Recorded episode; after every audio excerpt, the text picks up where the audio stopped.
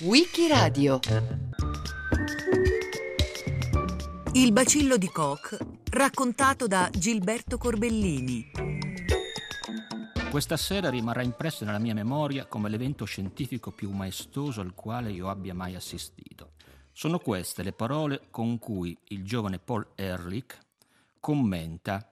la conferenza sulla tubercolosi tenuta da Robert Koch il 24 marzo 1882. Di lì a qualche decennio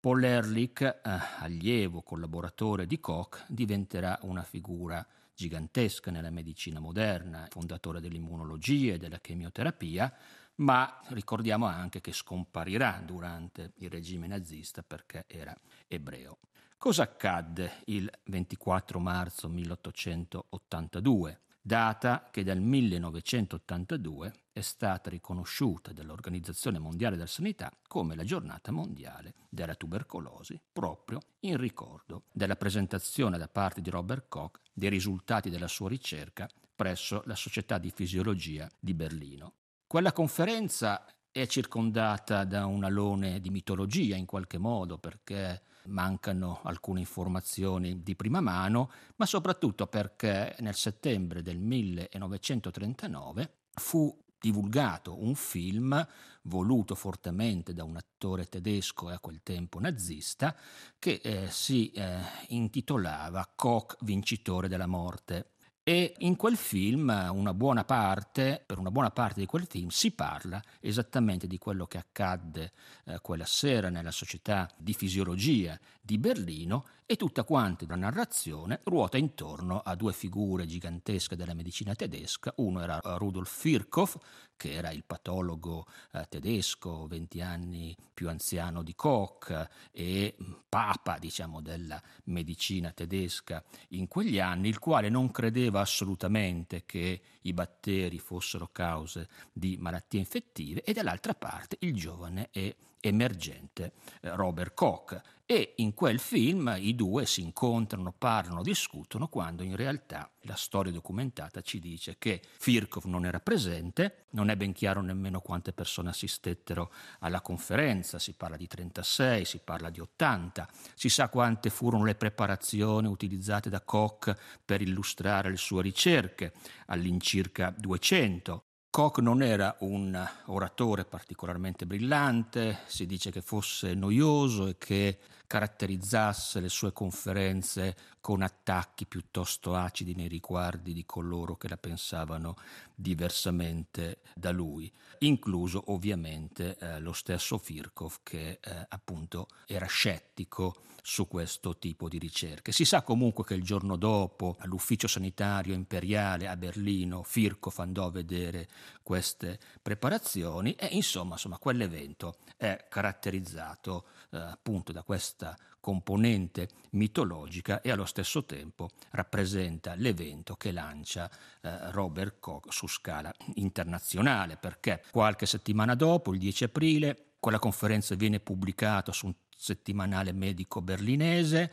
e Koch manda copie del suo articolo in giro per il mondo, in modo particolare a un influente fisico britannico John Tyndall, il quale a sua volta ne parla sul Times, poi viene ripreso dal New York Times e viene ripreso un po' da tutto il mondo e in quel momento tutti sanno che Robert Koch è lo scopritore del bacillo della tubercolosi. La tubercolosi era una malattia molto diffusa in Europa. Nel 1865 un medico chirurgo francese, Vieman, era riuscito a trasferire la malattia dall'uomo a un coniglio. Altri medici rifanno questi stessi esperimenti, quindi ottengono tutta una serie di risultati che dimostrano che effettivamente ci deve essere un agente che trasferisce questa malattia da un organismo a un altro, ma nessuno riesce a portare delle prove che possono essere ritenute valide e inconfutabili, in primo luogo dimostrando come è fatto e come si comporta questo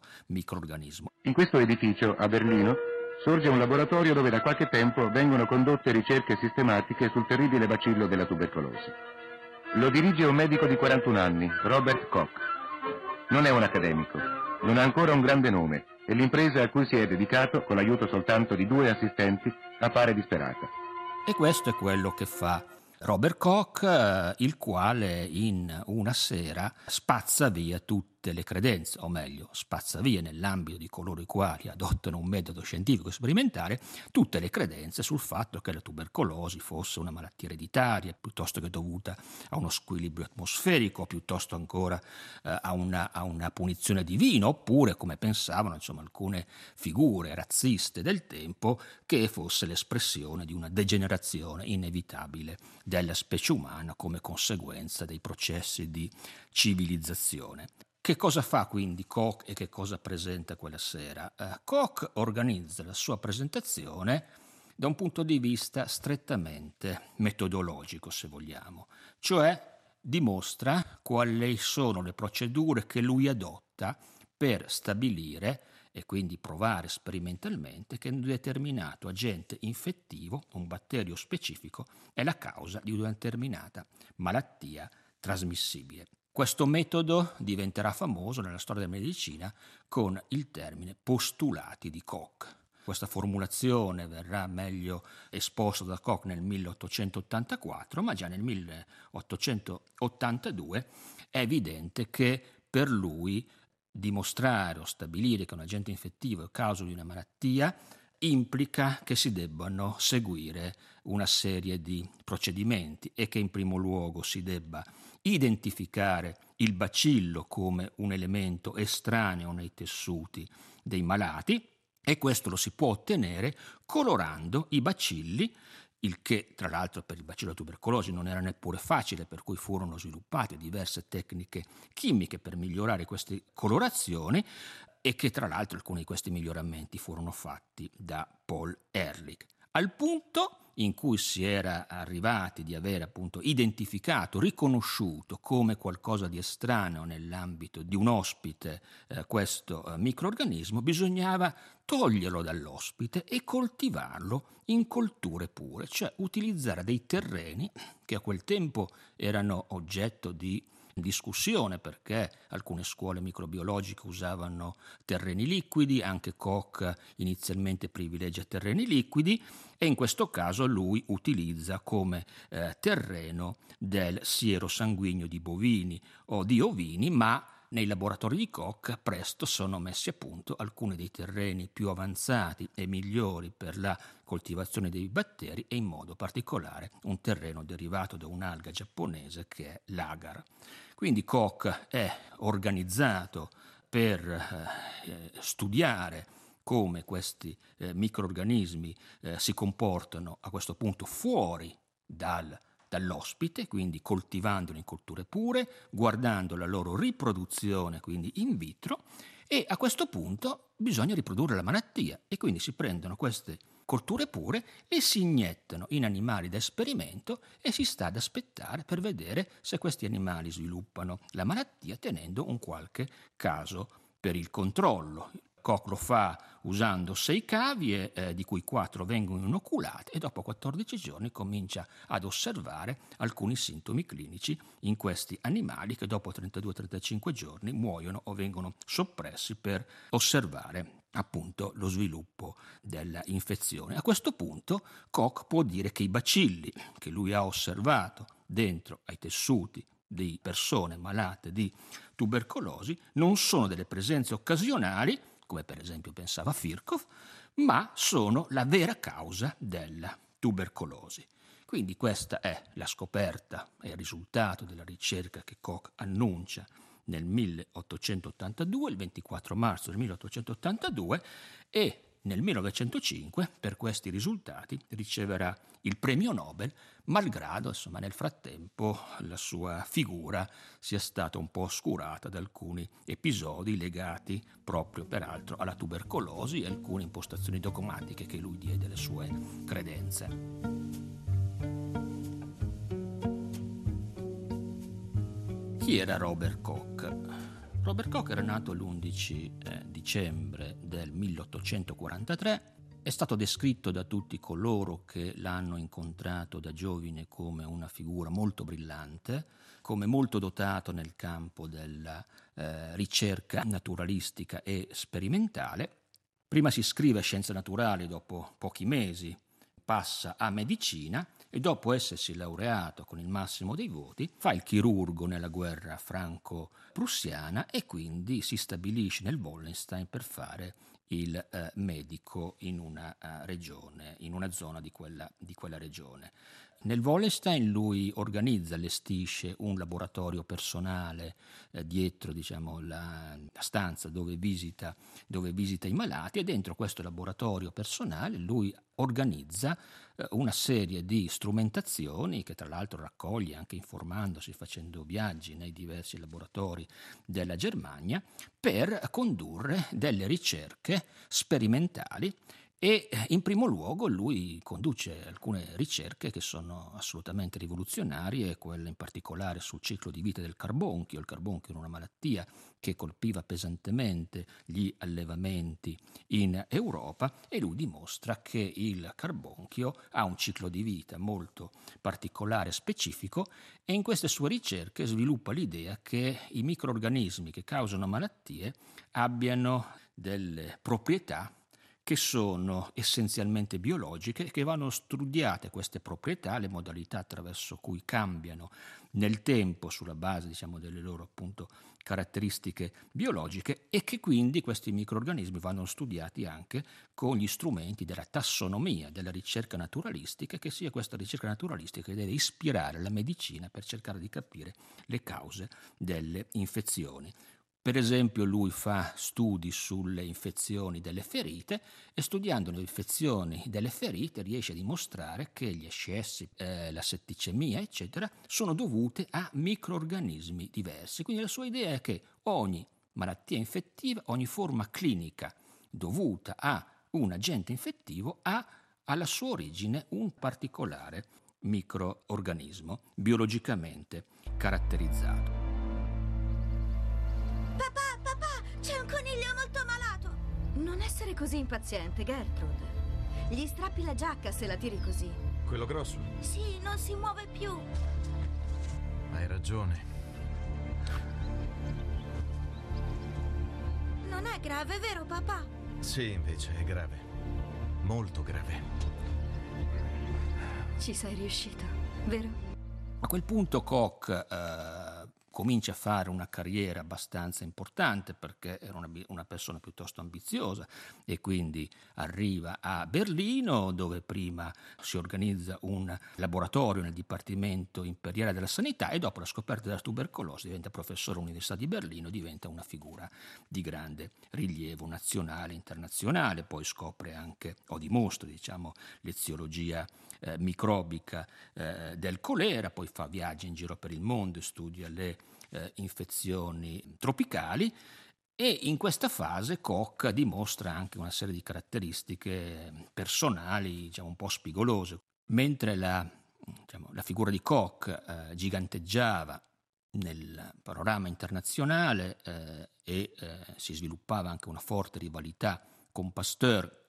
e quindi eh, diciamo, nascevano due filoni eh, della ricerca microbiologica che avevano impostazioni completamente diverse, eh, vediamo che anche diciamo, dal punto di vista eh, della personalità dell'uomo un, insomma, alcuni elementi ne vanno alla fine a compromettere eh, la grandezza scientifica, in modo particolare lui era molto, eh, diciamo, molto astioso nei riguardi di eh, Pasteur,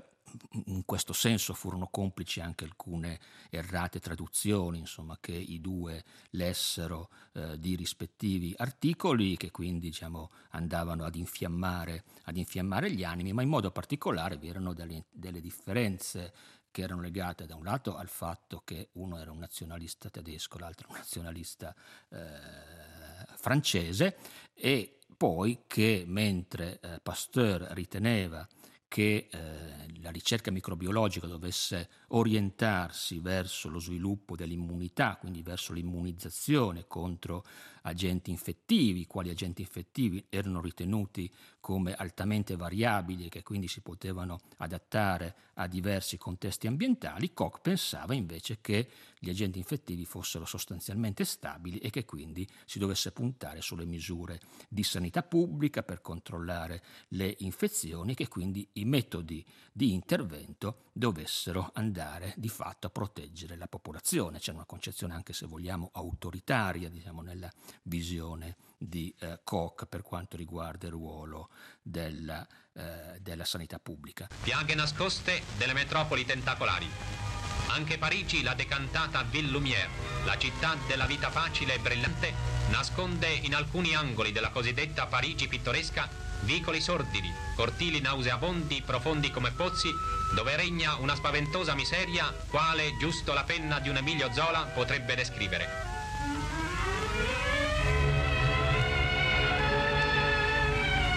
L'infanzia in specie è l'innocente vittima dell'alloggio esiguo, ingombro, senza aria né luce.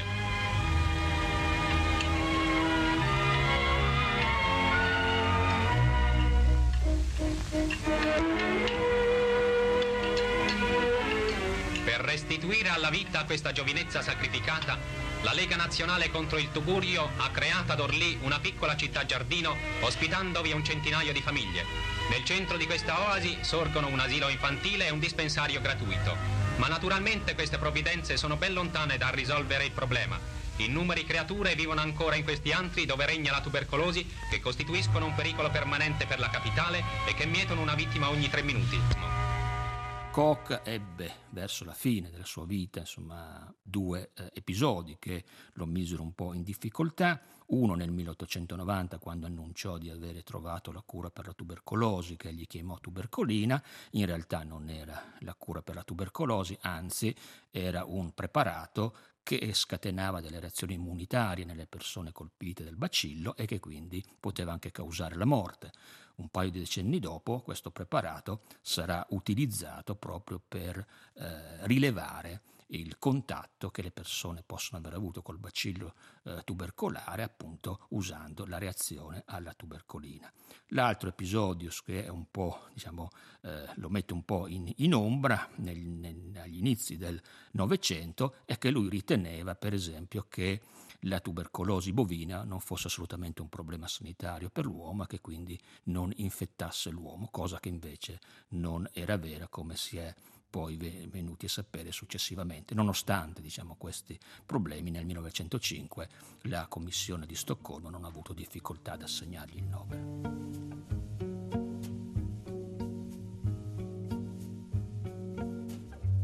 La tubercolosi è la principale emergenza sanitaria mondiale. Ogni anno circa 9-10 milioni di persone si ammalano di tubercolosi e circa 1,5 milioni muoiono.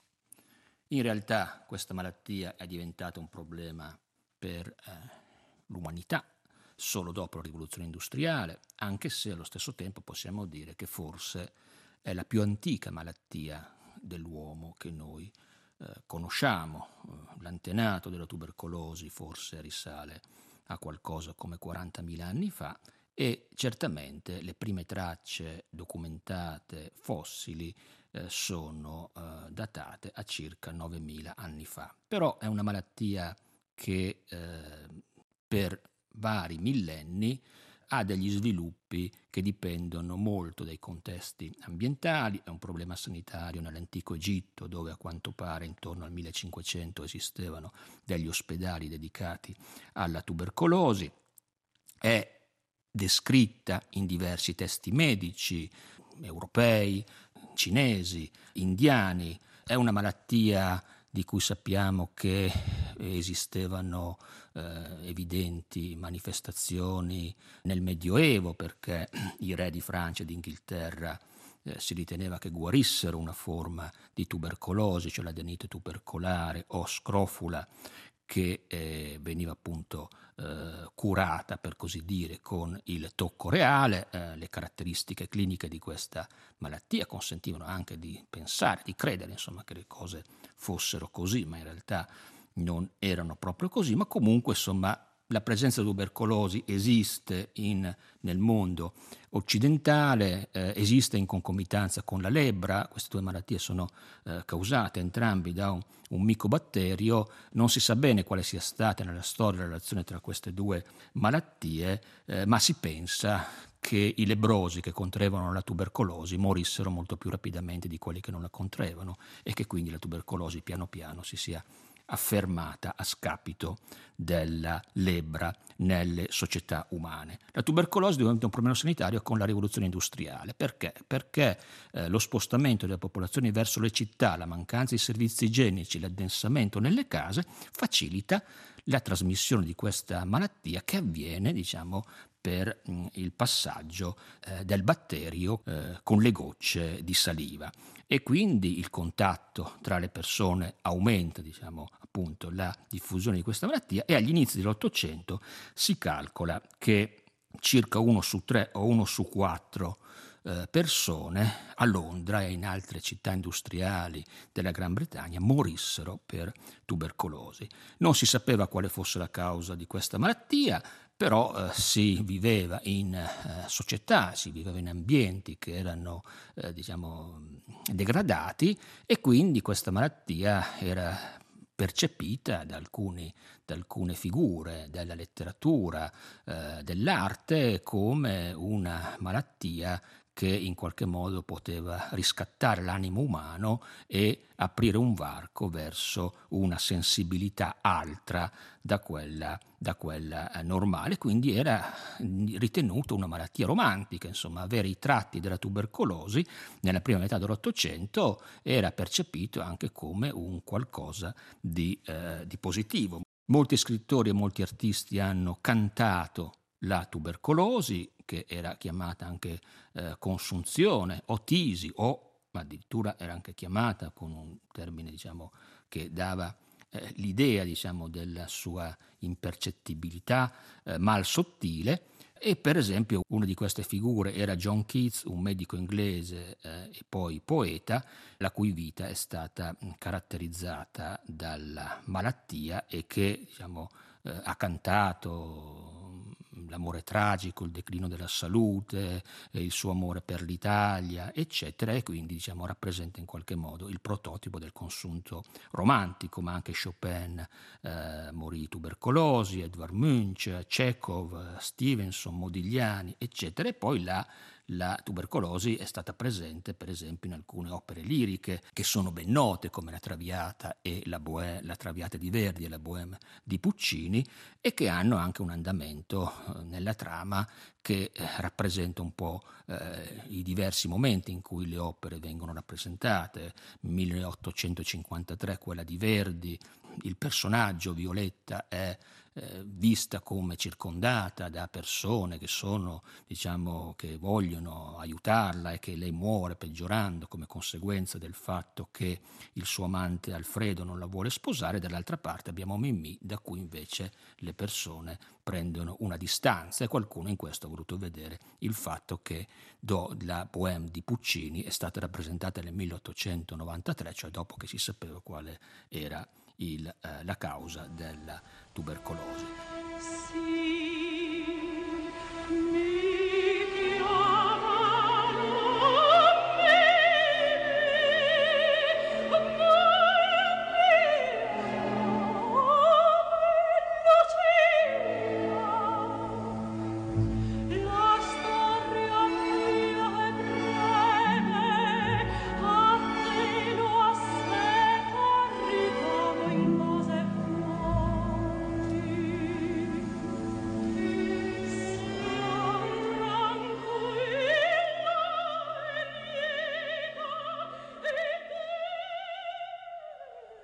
Che cosa è successo dopo la uh, scoperta del bacillo della tubercolosi e quali sono stati gli approcci per cercare di metterla sotto controllo? In primo luogo sono, c'è stato il movimento dei cosiddetti sanatori, cioè si riteneva che se si, per, se si portavano le persone affette da tubercolosi in una zona, in un'area diciamo uh, salubre, queste avrebbero migliorato la loro condizione in quanto avrebbero, avrebbero avuto a disposizione più ossigeno, riposo, eccetera. In realtà, diciamo, questo non era un, una, un, risultato che si otteneva facilmente insieme, e comunque insieme ai sanatori vennero creati anche dispensari che invece erano quelli che servivano per rilevare il più rapidamente possibile i primi casi e quindi ad aiutare e assistere le persone che vivevano in città. Un indispensabile mezzo di prevenzione delle malattie contagiose è la verifica della salute dei viaggiatori.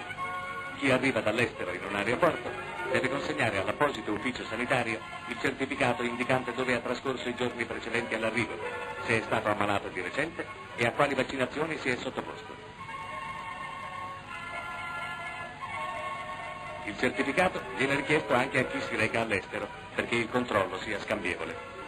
Tale formalità si svolge così rapidamente da non costituire intralcio per il traffico. I primi trattamenti per la tubercolosi bisogna aspettare la seconda guerra mondiale, anche se nel 1921 fu sviluppato il primo vaccino da Calmet e Guerin, soltanto dopo la seconda guerra mondiale questo vaccino cominciò a essere distribuito e i trattamenti a base diciamo, di, eh, di di farmaci come la streptomicina, che è un antibiotico, l'isoniazide o la rifampicina, sono anche queste su- successivi alla seconda guerra mondiale. Una rapida visita all'Istituto Sanatoriale Carlo Forlanini per darvi un'idea della grandiosità di questa magnifica realizzazione del regime per la lotta contro la tubercolosi.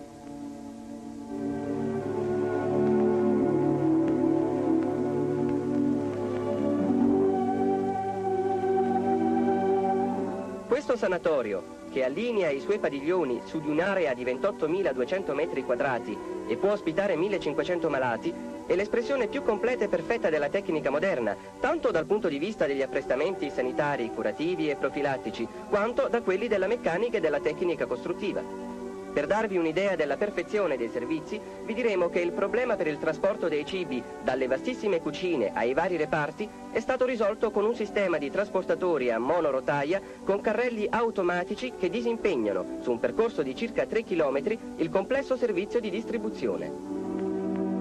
con eh, le caratteristiche che hanno eh, i contesti ambientali nei quali la, la, tubercolosi si sviluppa, cioè quindi eh, contesti degradati, con il fatto che molte persone diciamo, che eh, diciamo, contraggono la tubercolosi sono persone che hanno anche un sistema immunitario depresso, l'uso eh, diffuso di antibiotici ha fatto sì che fossero selezionati dei ceppi della tubercolosi che diventavano via via resistenti a questi antibiotici e in questo momento diciamo, la multiresistenza agli antibiotici rappresenta eh, diciamo, la sfida eh, che eh, la sanità pubblica a livello mondiale deve affrontare, alla quale deve mettere mano se si vuole impedire la diffusione de- ulteriore di questa malattia.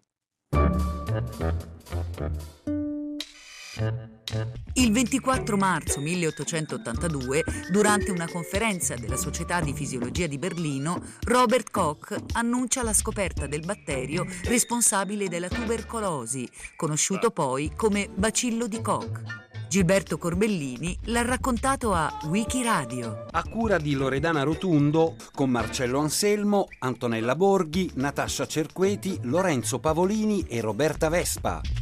Per riascoltare e scaricare il programma vai sul sito di Radio 3 o scarica l'app RaiPlay Radio.